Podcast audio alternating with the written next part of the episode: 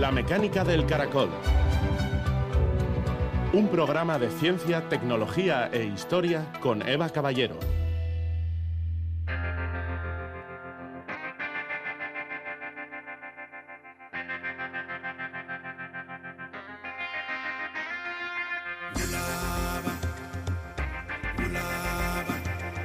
Los sistemas CRISPR-Cas son muy diversos en la naturaleza. Son una caja de herramientas variada que han desarrollado los procariotas. Francis Mojica, microbiólogo.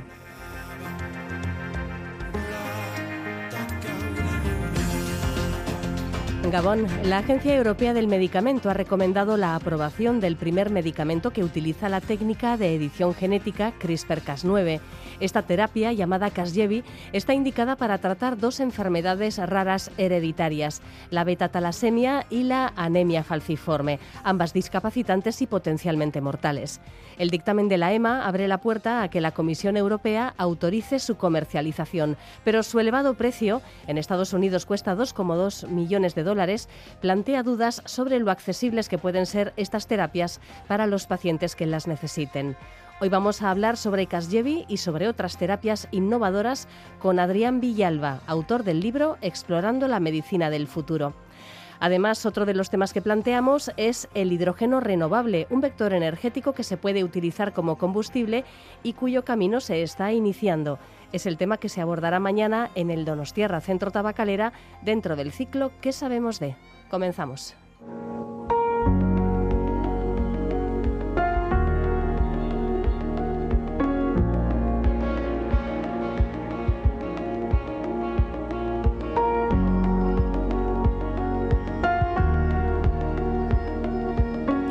Estamos asistiendo en las últimas semanas al primer despegue de las terapias basadas en la técnica de edición genética CRISPR. El tratamiento denominado Casgevy ha sido diseñado para corregir un error en el A D N que provoca dos enfermedades sanguíneas potencialmente mortales. Reino Unido fue el primer país del mundo que aprobó su uso el pasado dieciséis de noviembre. Estados Unidos dio su visto bueno el ocho de diciembre y ahora la Agencia Europea del Medicamento ha recomendado que se autorice su uso también en la Unión Europea. Han pasado solo once años desde que la investigación básica desarrollada con CRISPR por Emmanuel Charpentier y Jennifer Doudna se hiciera pública, aunque la revolución CRISPR había empezado un poco antes, a finales de los años ochenta, cuando el microbiólogo Francis Mojica observó bacterias y arqueas que imitan el A D N de los virus que las infectan, creando tijeras moleculares para defenderse de ellos. Partiendo de este descubrimiento, en la última década se han desarrollado herramientas que funcionan, pues eso, como tijeras, capaces de localizar y recortar con precisión segmentos de A D N, de manera además mucho más certera y barata que cualquier método anterior de edición del genoma. El bioquímico e inmunólogo Adrián Villalba dedica una parte importante de su libro Explorando la medicina del futuro a analizar estas terapias genéticas, y es él quien nos va a acompañar en este viaje de, de iniciación, quizás para muchas personas, sobre lo que significan este tipo de terapias y por qué es una noticia muy, muy relevante que determinados países estén ya aprobando su uso. Buenas noches, Adrián. Buenas noches, Eva. ¿Qué tal? ¿Cómo estamos? Como decía, este tipo de terapias eh, quizás son todavía muy desconocidas para algunas personas, ¿no? A pesar de que en el ámbito científico hemos asistido a una rapidísima sucesión de noticias, de novedades en torno a la tecnología CRISPR, puede ser que mmm, todavía no para el gran público sean algo, bueno, pues un poco difuso, ¿no?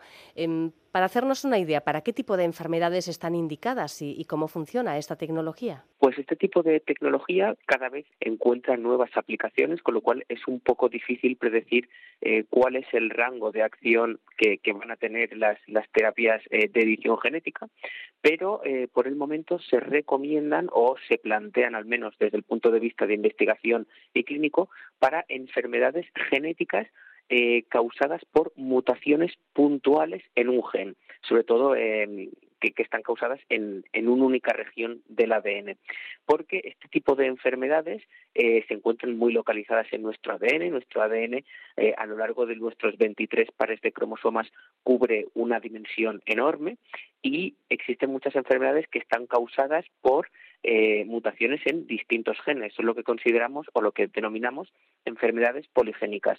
Pues bien, eh, para este tipo de enfermedades todavía no se recomiendan o, o no se plantean eh, el uso de, de estas técnicas de edición genética, pero para las enfermedades monogénicas sí que se han planteado tradicionalmente y creemos que podrían ser una herramienta muy útil para acabar con este tipo de enfermedades que están causadas por una mutación puntual, por un pequeño error que se transmite o que aparece de cero eh, en el genoma de un individuo y que podrían corregirse fácilmente con estas tijeras moleculares que, como bien has indicado, son muy precisas. La primera terapia de edición genética basada en CRISPR que se ha aprobado es esta Casgevy, no sé si lo digo bien, eh, diseñada para tratar a personas con anemia falciforme y con beta talasemia. ¿Cómo funciona este Casgevy? Es una terapia que está indicada para, la, como bien has dicho, la beta talasemia o la anemia falciforme, que son dos enfermedades distintas causadas por mutaciones en, eh, en, en un gen de, de la proteína de la hemoglobina. La, la hemoglobina es una proteína que se encarga de transportar oxígeno dentro de los glóbulos rojos a través del torrente sanguíneo. Eh, la hemoglobina, de ahí la parte eh, hemo de la palabra, es una proteína que utiliza el hierro para poder eh, transportar este oxígeno. Entonces, eh, algunos problemas caus- que, que causan mutaciones en esta proteína eh, conllevan a eh, y acumulaciones de hierro en lugares donde no nos interesa, como puede ser el corazón, y que por lo tanto causen eh, algún tipo de cardiopatía, y anemia, es decir, falta de hierro en otros órganos donde sí es necesario. Entonces, eh, la, la hemoglobina está eh, constituida por diferentes cadenas proteicas y una de ellas es la cadena beta, que es la que utilizamos cuando somos eh, un organismo adulto. Entonces, en la anemia falciforme existe una mutación en la que eh, estas cadenas beta hacen que se agreguen entre ellas, que no se plieguen de forma correcta y, por lo tanto, los eritrocitos, los glóbulos rojos, tienen forma de hoz, de ahí la palabra falciforme. Y en la beta talasemia, eh, mutaciones en, en la cadena beta de la hemoglobina lo que hacen es que haya una pérdida de la función de, de esta proteína y eh, no se constituya una hemoglobina funcional, Por, por lo cual se requieren estas transfusiones de sangre. ¿Pero qué sucede? Hay una cuestión muy interesante. Como he dicho al principio, la cadena beta de, de esta globina la utilizamos en nuestra edad adulta, pero cuando estamos en eh, otra etapa de, de nuestro desarrollo como organismos, cuando antes de nacer somos fetos, se utiliza una cadena distinta que no es la cadena beta, sino que es la cadena gamma. Entonces, eh, podremos aprovechar esta cadena gamma para eh, fabricar eh, una hemoglobina funcional. Pues bueno, esto es lo que hace nuestro organismo durante el desarrollo embrionario. Lo que sucede es que eh, durante la vida adulta tenemos otro gen que reprime la formación de la eh, hemoglobina fetal, que tiene cadena gamma, en pos de esta eh, cadena beta para hacer la hemoglobina. Entonces, unos investigadores que descubrieron Un, el represor de, de esta, de esta eh, hemoglobina fetal han conseguido, mediante terapia CRISPR, bloquear el represor de manera que eh, estos pacientes que se tratan con esta terapia pueden utilizar una hemoglobina funcional porque están expresando el gen que utilizaban durante su vida embrionaria o durante su vida fetal y no durante su vida adulta. Y esta es básicamente eh, la explicación de cómo funciona la, la terapia de, de Casgevy. Uh-huh. Y se cree que la terapia puede tener un efecto duradero que incluso puede llegar a, a durar toda la vida. Eh, de momento se plantea con una única, con un único tratamiento. Esto es algo mmm, que todavía necesitamos mucho tiempo. El ensayo clínico eh, inicial, Victoria Gray fue la primera eh, paciente que, que se curó de, de esta enfermedad con eh, la terapia Casgevy. Entró en el ensayo clínico, si mal no recuerdo, a finales de dos mil dieciocho, principios de dos mil diecinueve. Solo ha necesitado una, una, una administración, una única dosis, pero todavía es pronto para saber qué va a suceder de aquí a quince, veinte años. En cualquier caso, Eh, de momento es una cuestión bastante novedosa porque existen otro tipo de terapias que son las eh, terapias génicas, que no son de edición, sino que se basan en administrar el gen completo, es decir, en vez de modificar en nuestro A D N esa mutación puntual, introducimos de nuevo el gen que no está funcionando y hacemos que se sobreexprese y que actúe por encima de, de, de la variante mutada que contenemos en nuestros propios genes. En este tipo de terapias es muy raro que una sola dosis eh, acabe eh, siendo la dosis útil para todos los pacientes. Para algunos sí que lo es, pero sí que es cierto que otro grueso de pacientes necesita dosis repetidas. De momento, eh, según las predicciones de este ensayo clínico, solo se necesitaría una dosis. Pero como, como comento, es difícil saber qué va a suceder de aquí a quince o veinte años. La Agencia Europea del Medicamento ha recomendado una autorización condicional de comercialización y la decisión final compete a la Comisión Europea. Hay que tener en cuenta, además, que este tipo de aprobación permite recomendar el uso de un medicamento que no tiene datos tan completos como suele ser habitual, pero que proporciona beneficios que hacen rentable, por así decirlo, correr el riesgo. Es lo que comentabas ahora, ¿no? Que realmente eh, ha pasado muy poco tiempo desde que se produjeron estos, estos primeros ensayos. Mm, lo que pueda ocurrir en quince o veinte años, pues no se sabe, pero en todo caso, en la balanza de pros y contras, pues ha ganado la balanza del pro, ¿no? Exacto. De hecho, eh, normalmente cuando se hace un ensayo clínico, la primera fase, la, la fase uno o, o fase uno, fase dos B, Eh, que es donde se empieza a mirar la, es, es donde se empieza a mirar la eficacia, eh, no depende de factores eh, propios a la terapia, sino de cuestiones de toxicidad. Es decir, lo primero que nos interesa en esta primera fase de evaluar un fármaco es que este fármaco no produzca efectos secundarios graves y que no sea tóxico de, de, de, de sobremanera para una persona que está eh, siendo candidata o que es potencial candidata a recibir esta terapia en un futuro. Luego se evalúan también otros aspectos, pero sí que es cierto que eh, en este caso eh, se ha observado que muy pocos pacientes han experimentado eh, algún efecto secundario de los que se pueda considerar grave, con lo cual, teniendo en cuenta que la alternativa a esta terapia es que los pacientes sigan con su tratamiento habitual de transfusiones de sangre, es mucho eh, mejor a, a nivel terapéutico utilizar Casgevy.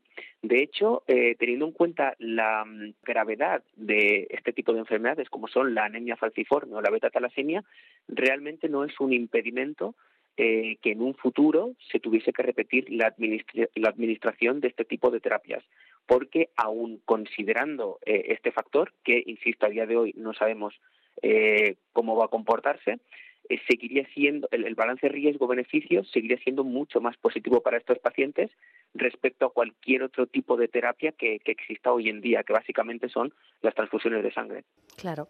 La terapia Casgevy ha sido desarrollada por CRISPR Therapeutics, eh, la empresa suiza cofundada por la doctora Charpentier, que mencionaba antes, y también por eh, Vertex Pharmaceuticals, una gran empresa biotecnológica con sede en Estados Unidos. El tratamiento requiere que los pacientes pasen semanas, incluso meses, en el hospital antes y después de que se administre la terapia, pero eso casi es lo de menos, porque lo que está resultando más llamativo, eh, aparte de que se confía en, en, en su éxito y que con un solo tratamiento una persona pueda qued- quedar curada, que no es poco, pero en lo que más nos estamos fijando también es en el, en el precio, ¿no?, de, estas, de estos tratamientos. En Estados Unidos, unos dos millones de dólares por cada paciente. ¿Por qué son tan caras estas terapias, Adrián?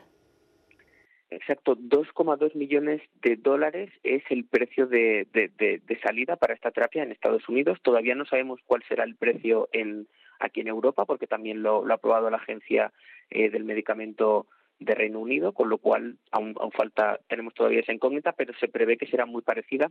El principal problema que tienen estas terapias de edición genética, al igual que las eh, terapias de... Eh, genéticas que, que no utilizan edición, sino que simplemente es transferencia de genes, es que trabajamos con material biológico. Hasta hace un medio siglo, normalmente la, farm, la, la farmacia, la farmacología se basaba en utilizar moléculas orgánicas o moléculas de muy pocos átomos, el ácido acetilsalicílico famoso, ¿no?, que todos conocemos de, de la aspirina, para intentar tratar algunos problemas puntuales. Pero ahora necesitamos moléculas mucho más grandes, moléculas biológicas que no podemos producir por simples reacciones químicas en el laboratorio y que necesitamos apoyarnos en sistemas biológicos para producirlas.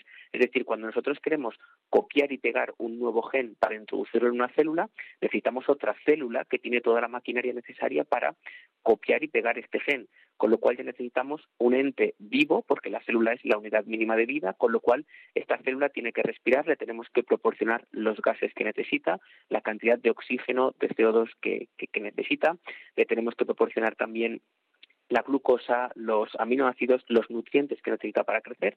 Por lo tanto, todo este tipo de trabajo ya nos apoya en reacciones químicas eh, que suceden en el laboratorio y que no dependen de sistemas vivos, sino que ahora necesitamos de células para poder producir estos genes, y todo esto tiene un coste asociado. Sin embargo, eh, esto supone un problema, porque a nivel... Eh, A nivel empresarial, si lo queremos mirar de esta manera, las investigaciones en las que se apoyan Vertex y, y la empresa suiza no dejan de ser investigaciones que han aparecido en, en departamentos universitarios, en institutos de investigación que son públicos, sobre todo en Estados Unidos, que son los que descubrieron este gen que reprime la, la gamma globina, ¿no?, que es la globina fetal, y que al, al eliminarlo se consigue expresar eh, este tipo de globina en el individuo adulto que existía en el feto y, por lo tanto, hace la misma función. Todo esto se ha financiado con, con dinero público.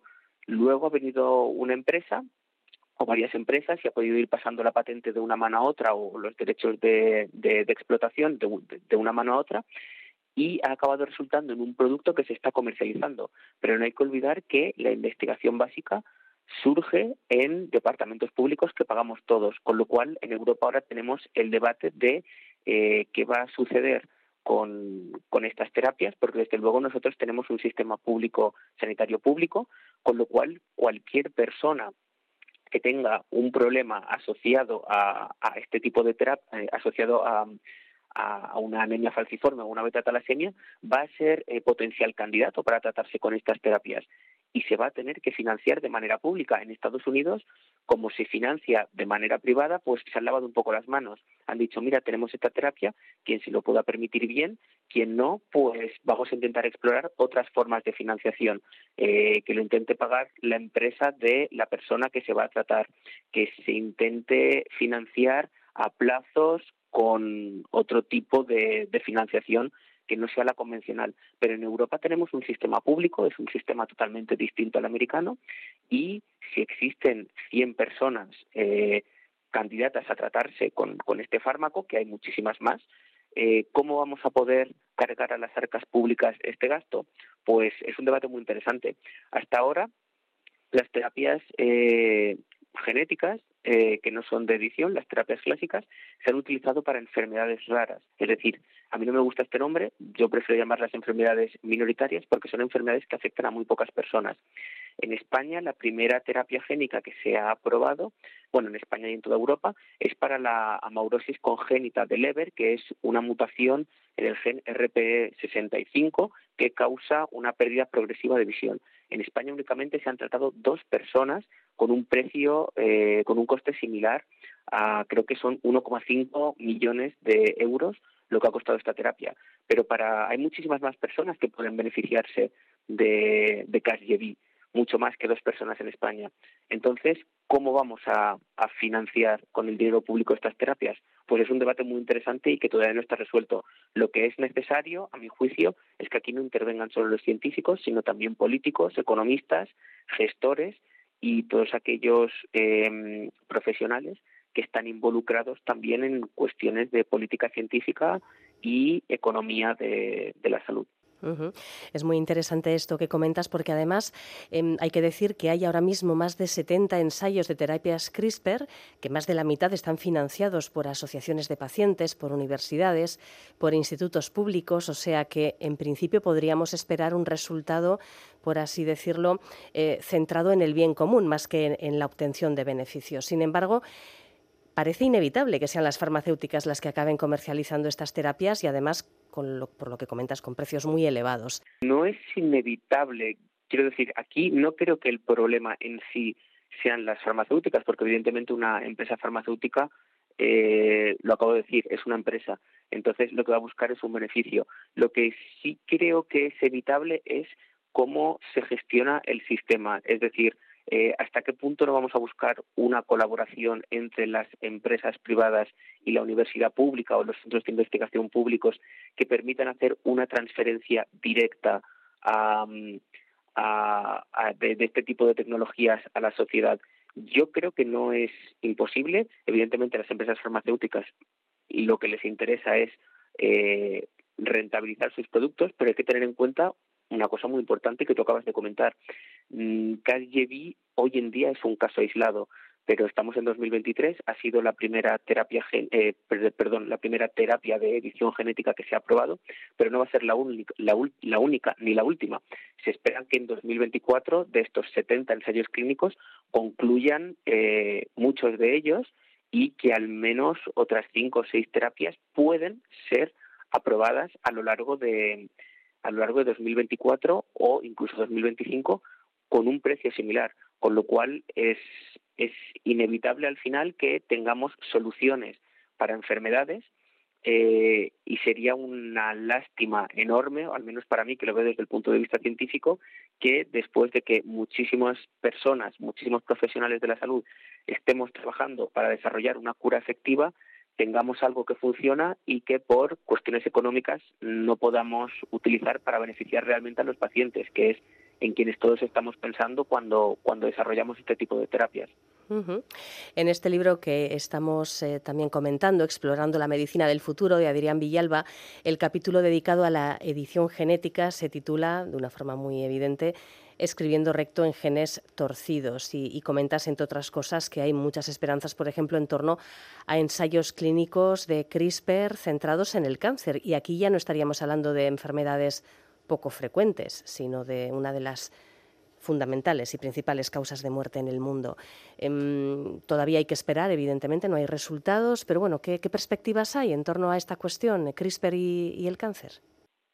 Pues es una cuestión muy interesante porque, eh, como comentaba anteriormente, clásicamente las terapias de edición genética se han planteado para enfermedades monogénicas, ¿no? Aquellas que tienen una mutación puntual eh, en un lugar muy concreto del genoma. Pero hoy en día ya se está planteando la edición genética, pues por ejemplo, de células del sistema inmunitario, para que sean capaces de reconocer las células del tumor y atacarlas. O incluso la edición genética de algunas bacterias para que sean capaces de liberar toxinas únicamente en los tumores y poder utilizar estas bacterias o incluso virus eh, dirigidos a células tumorales para atacarlas y destruirlas.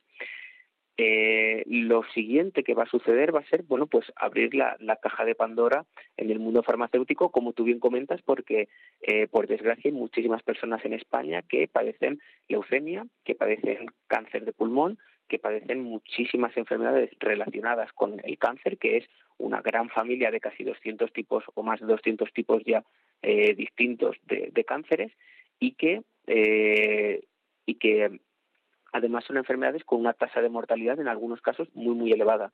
Con lo cual eh, va a ser necesario intentar gestionar a nivel político este tipo de terapias de alguna manera para que puedan llegar a, a todo tipo de personas y, por supuesto, celebrar que hoy en día, de momento, en ensayos clínicos y en estudios preclínicos, eh, este tipo de terapias de edición genética al menos están empezando a, a dar soluciones a problemas que arrastramos desde décadas, como son algunos tipos de cáncer, y que ahora por primera vez estamos encontrando algunas terapias que tienen este potencial. Ya veremos si cuando acaben los ensayos clínicos realmente lo demuestran, de acabar con este tipo de enfermedades. Uh-huh. Los elevados costes de estas terapias de vanguardia pues son un hándicap y, y habrá que, que ver si se produce ese debate que mencionabas antes, Adrián. Otro caso, por cierto, que hemos conocido recientemente es el de una terapia génica. En este caso no estamos hablando de edición de genes, lo mencionabas antes, la diferencia entre editar genes y eh, incluir genes que, que funcionan de forma defectuosa en el organismo. Pues es una terapia génica llamada Skysona que ha curado niños con un raro trastorno neurológico llamado adrenoleucodistrofia cerebral. Pero la compañía farmacéutica Bluebird eh, se niega a vender sus fármacos en Europa tras una disputa con Alemania sobre el precio de otro medicamento. En Europa nacen cincuenta bebés al año que sufrirán las consecuencias de esta mutación que, que provoca pues, un daño letal.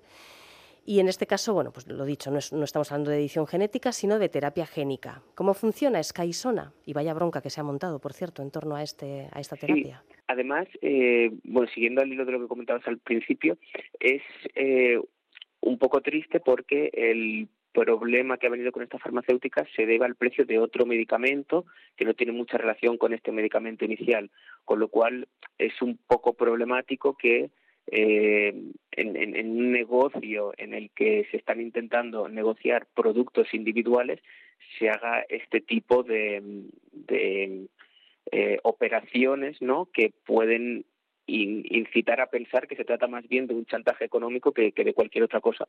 Eh, se trata de una, enferme, una terapia para una enfermedad que, que, como bien comentas, es una enfermedad minoritaria. Nacen eh, cincuenta bebés en, en algunos países al año con esta enfermedad, con lo cual es, es una enfermedad con una incidencia muy, muy baja. Y, básicamente, eh, lo, que, lo que hace esta, esta terapia es eh, administrar un gen que funciona de forma correcta, de forma funcional, como cualquiera de nuestros eh, de, de los genes de personas que no padecen esta enfermedad en, en estos en estos individuos, y hacer que se exprese la proteína de forma correcta. Básicamente, un gen es una región de A D N que se convierte en una proteína que no deja de ser una molécula que hace una función determinada en la célula. Entonces, en este tipo de enfermedades, como la que has comentado, existe una mutación que hace que el gen no se lea correctamente en el momento de convertirse en proteína, y por lo tanto esta proteína no llega nunca a hacer su función. ¿Qué sucede? Que con las terapias de edición génica, eh, esta región del A D N puede eh, reescribirse, por decirlo de alguna manera, para que sea leída correctamente por la célula y produzca la proteína correcta, o bien se puede introducir eh, ad hoc una región del, del A D N extra que sí que va a funcionar. Entonces, en este caso, lo que sucede es que al introducir la nueva copia de esta región de A D N se va a producir la proteína de forma correcta, y nos da un poco igual que en los genes eh, todavía se encuentre la mutación, porque la mutación lo único que hace es que esta proteína no se exprese. Claro, eh, algún oyente podrá decir, bueno, ¿y por qué no se hace esto también para algunas enfermedades eh, que son candidatas de Casgevy, como la beta talasemia o la anemia falciforme? Pues bueno, el principal problema, se ha intentado también, pero el principal problema que hay es que en la beta talasemia la proteína, no, no es que se lea de forma incorrecta el gen y no se produzca la proteína, sino que se lee de forma incorrecta, pero se produce una proteína eh, aberrante. Y lo que nos interesa ya no es que nuestro organismo produzca la proteína correcta, sino que también deje de producir la proteína aberrante. Por eso, para beta talasemia y anemia falciforme, eh, lo ideal es una edición genética y no una terapia génica, como en este segundo caso. Uh-huh. En tu libro analizas las perspectivas que hay en torno a diferentes terapias innovadoras, las citadas en relación con el A D N, o también las terapias celulares, desde las que utilizan células madre a la inmunoterapia, que sabemos que es uno de los grandes logros en los últimos años del tratamiento del cáncer. ¿Qué tipo de estrategias eh, bueno, pues destacarías por las amplias perspectivas que, que están abriendo? Pues realmente, a nivel celular, las terapias con células madre eh, son muy interesantes, porque las células madre son células que no tienen identidad y que, por lo tanto, se pueden convertir en cualquier célula del organismo. Eh, clásicamente, las células madre se encuentran únicamente eh, cuando nosotros en, en nuestra fase embrionaria. Entonces, para obtener células madre siempre ha sido muy polémico, porque se ha necesitado destruir embriones, pero hoy en día sabemos cómo conseguir células madre a partir de células adultas. Hoy en día se puede obtener una pequeña biopsia de la piel, coger un poco de, de epidermis, y a estas células se les incuba con un cóctel de genes que eh, les recuerda a su ambiente uterino, a su ambiente embrionario, y hace que estas células se conviertan en células madre. Esto es muy interesante porque no solo evitamos destruir embriones, ¿no?, porque hay algunos grupos de la sociedad que consideran que los embriones son eh, tienen el mismo estatus moral que un individuo adulto, con lo cual no se sienten cómodos con una sociedad en la que destruye embriones, pero también nos permite generar células madre a la carta. Es decir, si yo padezco una enfermedad, como por ejemplo una diabetes, en las que se destruyen mis células eh, beta del páncreas que producen insulina, yo puedo obtener células de mi piel, convertirlas en células madre, con lo cual esas células madre van a tener mi mismo A D N, y esto es muy interesante para evitar rechazos, y a su vez convertirlas de nuevo en células beta y autotransplantarlas. Esta es una de las eh, terapias eh, por excelencia que se comentan en células madre. En el año dos mil veintidós apareció el que de momento es el primer paciente cero de la diabetes tipo uno, eh, Brian Shelton, un señor estadounidense, que se ha sometido a una terapia con células madre como la que te acabo de comentar, y que de momento lleva desde el año dos mil veintidós sin inyectarse insulina. Eh, esta terapia está comercializada también por la empresa Vertex Pharmaceuticals, que has comentado anteriormente, porque es uno de los dos, eh, una de las dos compañías que, que tiene los derechos de explota, explotación y comercialización de Casgevy. Eh, entonces, pues es una de las eh, empresas que en un futuro pues va a tener más productos innovadores, disruptivos, si lo queremos así, pero que de momento están funcionando bastante bien. Eh, esto que he comentado para el páncreas se puede utilizar para cualquier enfermedad degenerativa, para enfermedades de la visión en las que se pierden células de, del epitelio ocular y eh, cualquier otro tipo de enfermedad, Parkinson, eh, cualquier tipo de enfermedad degenerativa en la que se produce una pérdida de un tejido determinado y nosotros podemos reconstituir de nuevo ese tejido con células madre. Uh-huh. Bueno, pues eh, amplia variedad de terapias la, las que analizas en este libro, en el que también hablas de algo muy interesante, la farmacogenómica, cómo los genes influyen en el metabolismo de los fármacos. Del mismo modo que sabemos que no todos los alimentos sientan de la misma forma a diferentes personas, pues eh, la genética influye también en, en la forma en la que metabolizamos los fármacos. Sí, de hecho, una de las cosas eh, muy curiosas que tiene la biología o la medicina respecto al resto de ciencias es que muchas veces decimos que las ciencias de la vida no son exactas, ¿no? Cuando una persona eh, coge el móvil y dice, si suelto el móvil aquí en el aire, va a caer al suelo, y esto lo puedo explicar con mecánica newtoniana, con las leyes de la gravedad, y si repito esto cien veces, el móvil va a caer las cien veces al suelo, ninguna se va a quedar flotando ni se va a ir al techo. En biología esto no pasa. En biología muchas veces utilizamos eh, una pastilla para un dolor de cabeza y le funciona a ocho de cada diez personas, o incluso a una misma persona le funciona en nueve de cada diez eh, veces que utiliza esta pastilla para tratar su dolor. Esto lo hemos visto también con, con, las, con las vacunas. Se recomendaba muchísimo utilizar eh, la vacuna eh, contra el SARS-CoV dos de A R N mensajero para intentar evitar la infección del virus. Y muchas personas vacunadas, eh, aún así, se contagiaban del virus. Y decían, las vacunas no funcionan. No es que no funcionen, es que en biología, eh, por desgracia, no tenemos todavía medicina que sea perfecta y no podemos hacer que una medicina tenga un cien por ciento de efectividad. Sin embargo, sí podemos estudiar por qué a veces funciona mejor un fármaco o no funciona otro. Y durante los últimos eh, veinte, treinta años se ha puesto el foco en el, el efecto de genes concretos. Hay una gran familia de genes, tenemos casi cincuenta en, en, en el caso de los humanos, que son los genes C I P, que se encargan de transformar algunos fármacos cuando los consumimos. Esto es muy interesante porque, por ejemplo, el analgésico clásico eh, de la morfina, realmente nosotros no consumimos morfina, sino que consumimos codeína, y la codeína es una molécula que nuestros genes C I P transforman en morfina y entonces realiza su efecto analgésico. Se ha visto, esto es algo que comento en el libro, que hay distintos eh, eh, tipos de pacientes según los genes C I P que metabolizan su codeína.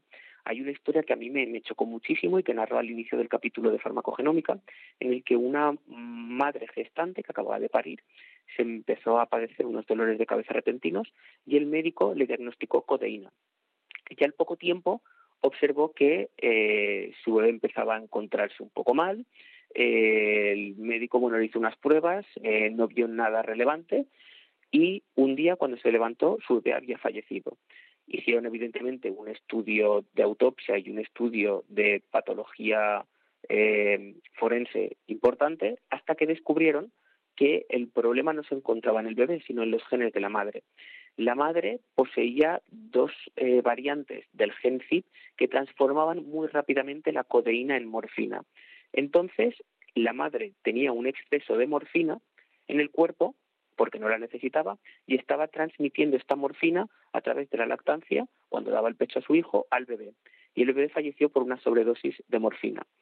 Eh, ¿Esto por qué es importante? Porque si podemos desarrollar, y ya se están empezando a hacer eh, algunos test genéticos para estudiar fármaco, farmacogenética, a lo mejor cuando una persona va al médico y le recetan seiscientos miligramos de paracetamol, Eh, podamos hacernos un test y saber si a lo mejor con trescientos eh, ya podemos tratar una migraña o una cefalea, o realmente necesitamos esos seiscientos o incluso necesitamos un poco más y no pasa nada. Entonces es muy interesante la farmacogenética porque no solo nos va a poder permitir eh, aumentar la eficiencia de algunos fármacos, sino también ajustar un poco eh, la dosis y, y la administración de estos fármacos para evitar efectos secundarios y para mejorar sobre todo su efectividad. Uh-huh. Bueno, pues sobre edición genética, sobre terapias génicas, sobre terapia celular, sobre diferentes cuestiones relacionadas, por ejemplo, como la farmacogenómica, pues nos habla Adrián Villalba en este libro Explorando la medicina del futuro, con un subtítulo, bueno, pues muy evidente también, La ciencia de la esperanza. Adrián, muchísimas gracias por habernos acompañado. Muchas gracias a ti, Eva. Un saludo.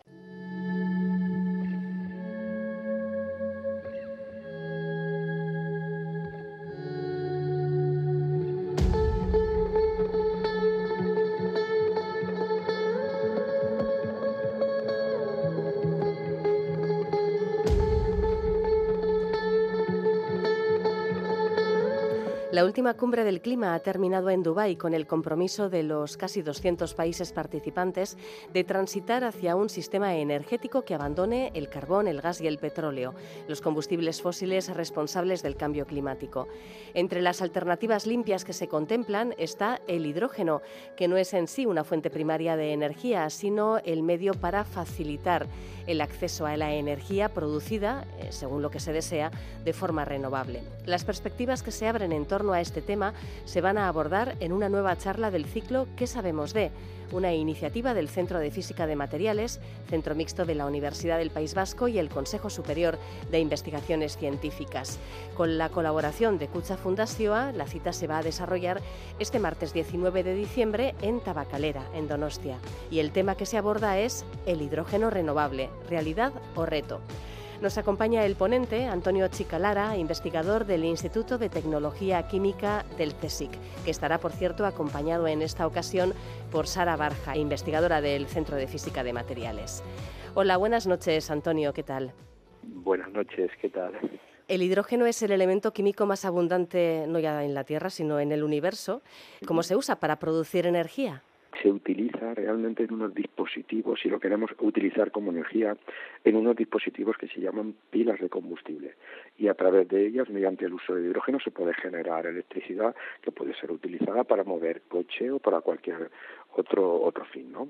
Las pilas de combustible no son para almacenar. Las pilas de combustible, imagínatelas que es como un motor, que tú le metes hidrógeno y ella te produce electricidad en el momento. Entonces, la eficiencia de esas pilas es eh, enorme si comparamos con los motores de combustión, ¿no?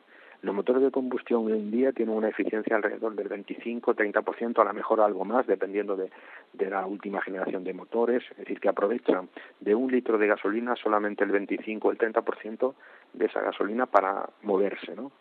El resto pues se pierde en calor. Sin embargo, cuando estamos hablando de pilas combustible, podemos llegar a eficiencias del setenta y cinco a ochenta por ciento. Es decir, ya estamos hablando de que de un litro o un kilo de hidrógeno estamos eh, utilizando el setenta y cinco por ciento de la energía que tiene para movernos. Eh, la diferencia es importante, es más del doble o el triple casi, ¿no? Sí, y los lugares donde se almacena efectivamente el hidrógeno, ¿qué durabilidad tienen, qué capacidad tienen? Estoy pensando en, claro, en un poco en base a la, a la aplicación a, al uso del transporte que mencionabas antes, ¿no? Bueno, eh, fijaros eh, que al final el hidrógeno es un gas, entonces el almacenaje de un gas siempre es una complicación. De hecho, eh, el desarrollo de las tecnologías del hidrógeno como alternativas a los combustibles pues tuvo sus altibajos, eh, fundamentalmente debido pues a ese problema en el almacenamiento del gas, ¿no? Problema que, bueno, que aunque se ha solucionado en parte, todavía sigue siendo un problema, ¿no? Porque al final almacenar un gas en la cantidad suficiente para que te dé autonomías en Eh, en automóviles pues eh, equiparables a los combustibles que hay actuales pues no es fácil, y de hecho se ha resuelto con depósitos que van en coches a setecientos bares, es decir, a presión, a alta presión, y que eso permite pues tener ahí una cantidad de hidrógeno adecuada para tener una autonomía igual, si no mayor, que de los combustibles fósiles, ¿no? Entonces, en automóviles, uno de los que eh, de las tecnologías que ha dado solución es trabajar con, y de hecho los automóviles que ya hay, que funcionan con pilas de combustible, con hidrógeno, tienen depósitos de setecientos bares. Eh, luego tenemos depósitos de trescientos cincuenta, que estos van a, a lo que son ya camiones y un poco a, al transporte pesado, ¿no? Pero luego hay una forma muy interesante de almacenar el hidrógeno, que es en forma de lo que se llama portadores del hidrógeno, como puede ser amoníaco, como puede ser metanol, o como pueden ser otros combustibles que tienen mucho hidrógeno. Y entonces estos son líquidos y estos sí que son ya fáciles de transportar y de almacenar, como se almacena cualquier líquido o cualquier combustible líquido como tenemos hoy en día. El, el, el hidrógeno inicialmente en las lanzaderas aeroespaciales era el combustible para poder despegar, ¿no? Y ahí se utilizaba eh, hidrógeno líquido. Lo que pasa es que ese hidrógeno líquido es muy caro. En el caso de las lanzaderas, pues digamos que eh, el objetivo no era que fuera rentable, sino conseguir el poder mandar el cohete al espacio, ¿no? Ese era el objetivo último, independientemente del precio que tenga, ¿no? Pero cuando estamos hablando ya de comercializar y hacer el hidrógeno como alternativa a los combustibles, aquí hay que sí que hay que mirar esos precios, ¿no? Y utilizar eh, hidrógeno líquido, pues es caro, porque prácticamente un tercio de la energía que contiene el hidrógeno tendrías que utilizarlo para su eh, licuefacción, y eso pues supone precios altos. Entonces hoy en día presión a setecientos bares, a trescientos cincuenta y lo que sería aportadores de, de hidrógeno son soluciones para almacenar y transportar el hidrógeno de una manera segura y, y bastante, entre comillas, barata, ¿no? Uh-huh. ¿Y ahora mismo qué usos tiene este sistema de energía? Mira, eh, el hidrógeno está en sus principios, ¿no? Porque es verdad que todavía las tecnologías que lo producen pues generan un precio eh, de ese hidrógeno que todavía está un poquito caro para competir con los combustibles eh, fósiles. No obstante, ya la, las diferentes legislaciones de los países van estableciendo pues las necesidades y el cumplimiento de unas reglas respecto al hidrógeno, que es lo que va a hacer que empiecen a utilizarse de una manera comercial ya en diferentes sectores. Y uno de los primeros en donde se está trabajando y se está ya empezando a incorporar es en la industria química, la industria del refino, la industria en general que utiliza hidrógeno, donde se ha establecido que el veinticinco por ciento de esas necesidades y de ese hidrógeno que se utilice tiene que ser hidrógeno verde, hidrógeno renovable. Con lo cual, eh, ese hidrógeno va a ser uno de los primeros eh, mercados en los que se va a abrir, que será el hidrógeno que va a formar parte de las industrias que lo utilizan para obtener sus productos. Y estos productos pueden ser de productos químicos como plásticos, hasta combustibles como los que hay ahora, es decir, y otro tipo de, de productos químicos que incorporan durante su proceso el uso de hidrógeno. Ese es el uso inicial que yo creo que es por donde empezará a verse más la utilización del hidrógeno renovable. Mm. Y luego, por supuesto, va a estar también en el transporte. Es decir, ya hay muchas eh, compañías de, de automóviles que tienen sus prototipos de, de coches con funcionamiento de pilas a hidrógeno. Eh, y luego también hay otro tipo de, de digamos, de usos eh, más locales, a lo mejor, eh, y que se están un poco explorando, que sería ese hidrógeno eh, para utilizar a nivel ya de lo que sería doméstico, ¿no? Tipo como el gas natural, pues utilizar hidrógeno o bien eh, disponer de sistemas que, alimentados con hidrógeno, generen electricidad para que pueda ser utilizada en las casas, ¿no? En, Entonces, digamos que los usos, si, si algo tiene bueno el hidrógeno, es que puede tener muchos usos.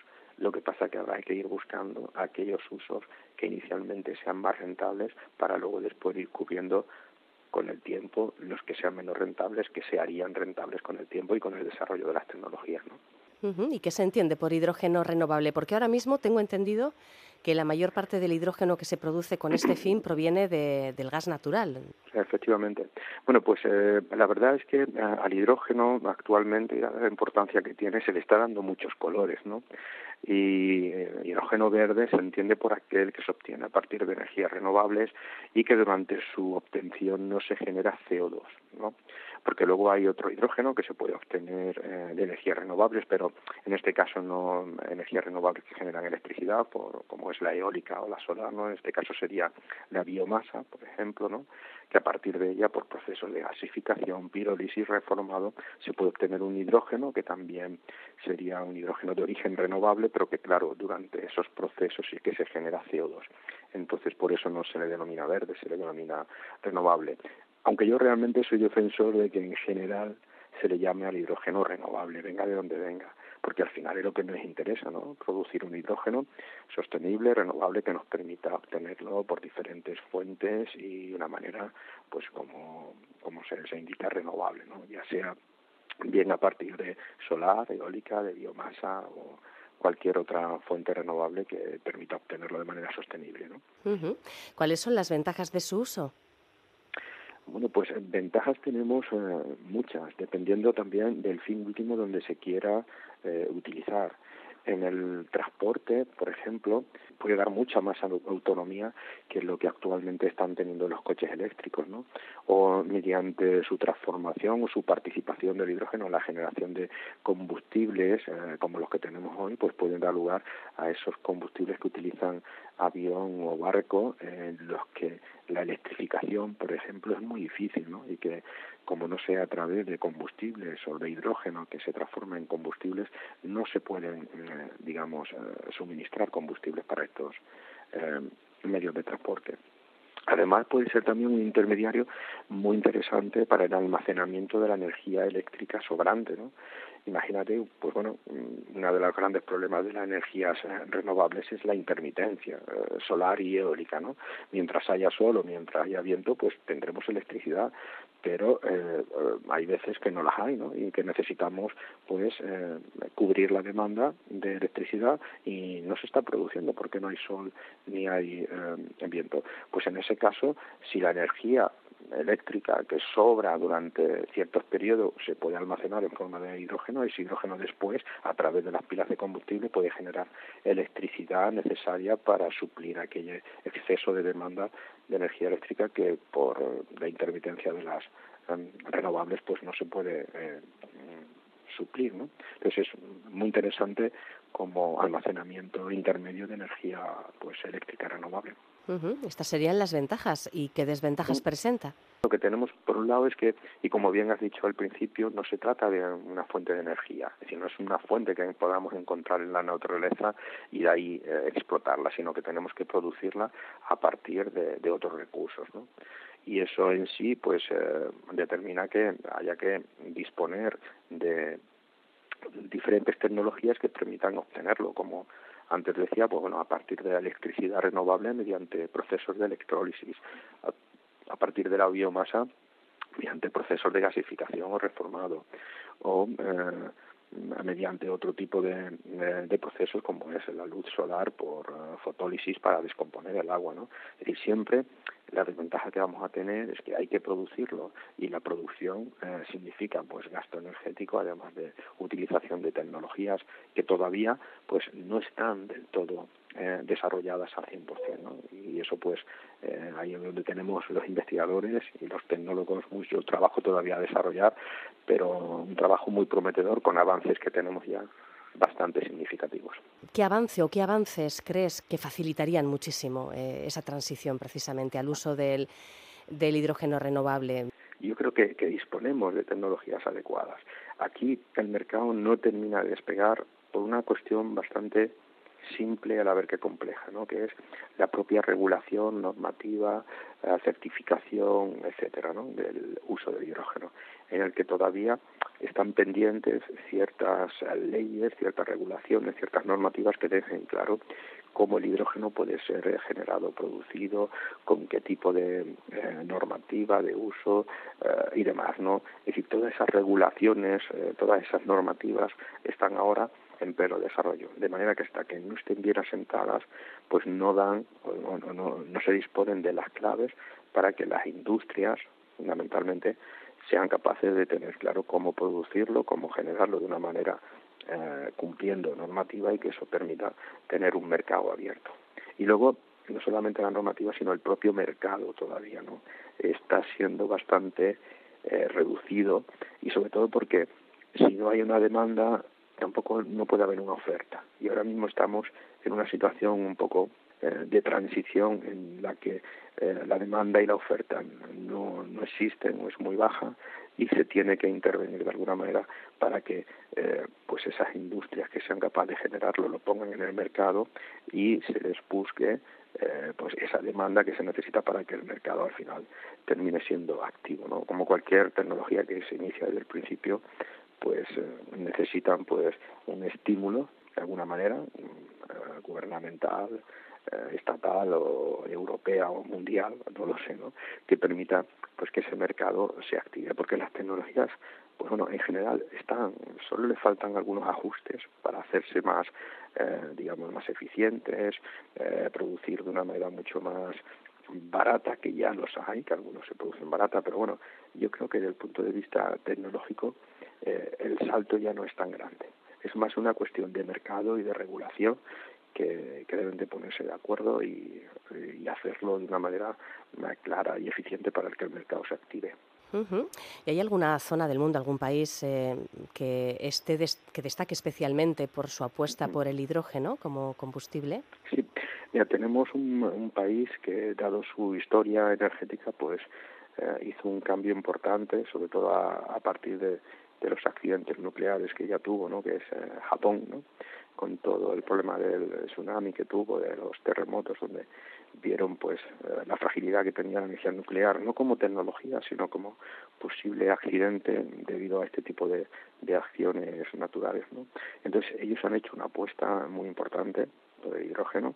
De hecho, tienen muy bien planificado todo su eh, digamos su distribución, su generación eh, y su uso, y son, digamos, los primeros eh, que han establecido ese eh, uso del hidrógeno general, sobre todo para, para transporte y para cubrir necesidades a nivel industrial.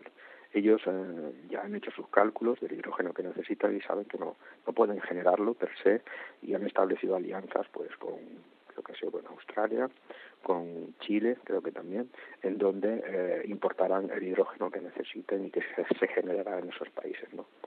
Eh, Alemania también tiene una buena apuesta por el hidrógeno, con una planificación bastante interesante, y Canadá. Canadá es otro país que también eh, está apostando eh, por el hidrógeno y está estableciendo planes de, de explotación y planes de, de distribución del hidrógeno muy muy muy interesantes.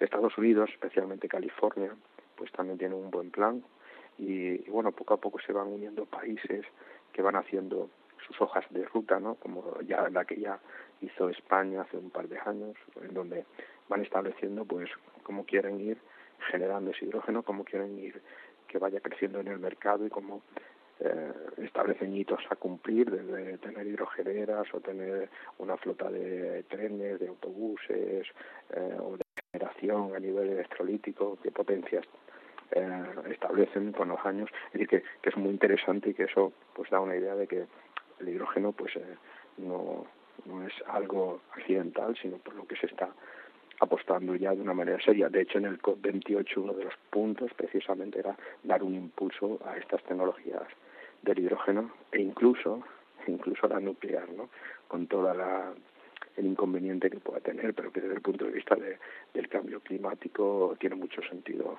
promocionarla, ¿no? Bueno, pues eh, un tema interesante el que se va a abordar en esta conferencia mañana en Tabacalera, en este Centro Cultural Donostierra. La cita es a las seis y media de la tarde, la entrada es libre hasta completar aforo. Antonio Chicalara, muchísimas gracias, y que, que lo disfrutéis, que vaya bien. Pues eh, muchísimas gracias a vosotros, y nada, todo aquel que quiera eh, un poco, pues aprender un poco más de cómo esta tecnología está desarrollándose, pues le esperamos en, en Tabacalera mañana.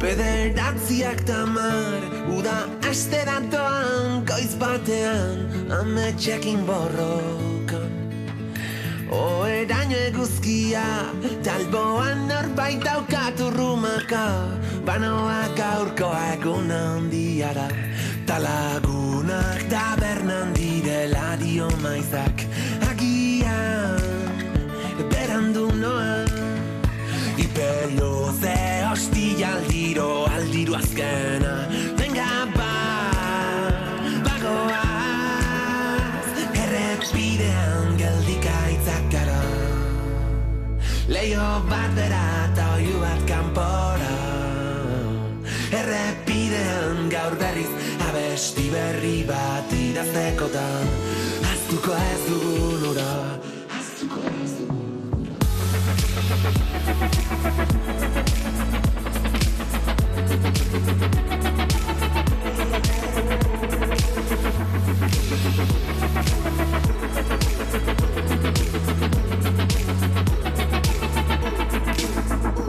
Estan eren txiste bat, tau hartzerako altxasu parean, zenbat putre zeruan.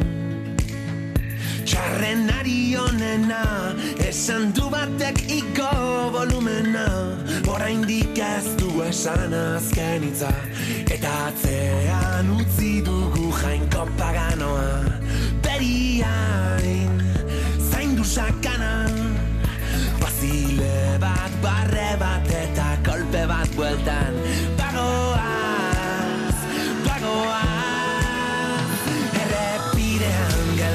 Gaitzak gara, leio bat bera eta oiu bat kanpora, errepidean gaur berriz abesti berri bat idaztekotan, aztuko ez dugun ura, aztuko ez dugun ura. Zu berrituta, indartuta, bat egin dugu hemen,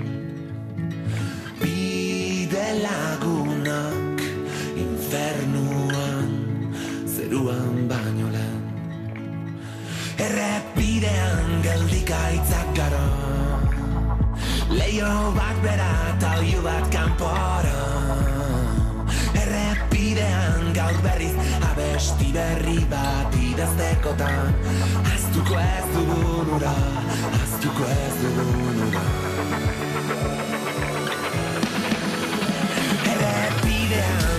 Gaitzak gara, leio bat bera eta oiu bat kanpora, errepidean gaur berriz abesti berri bat idaztekotan, aztuko ez dugun ura,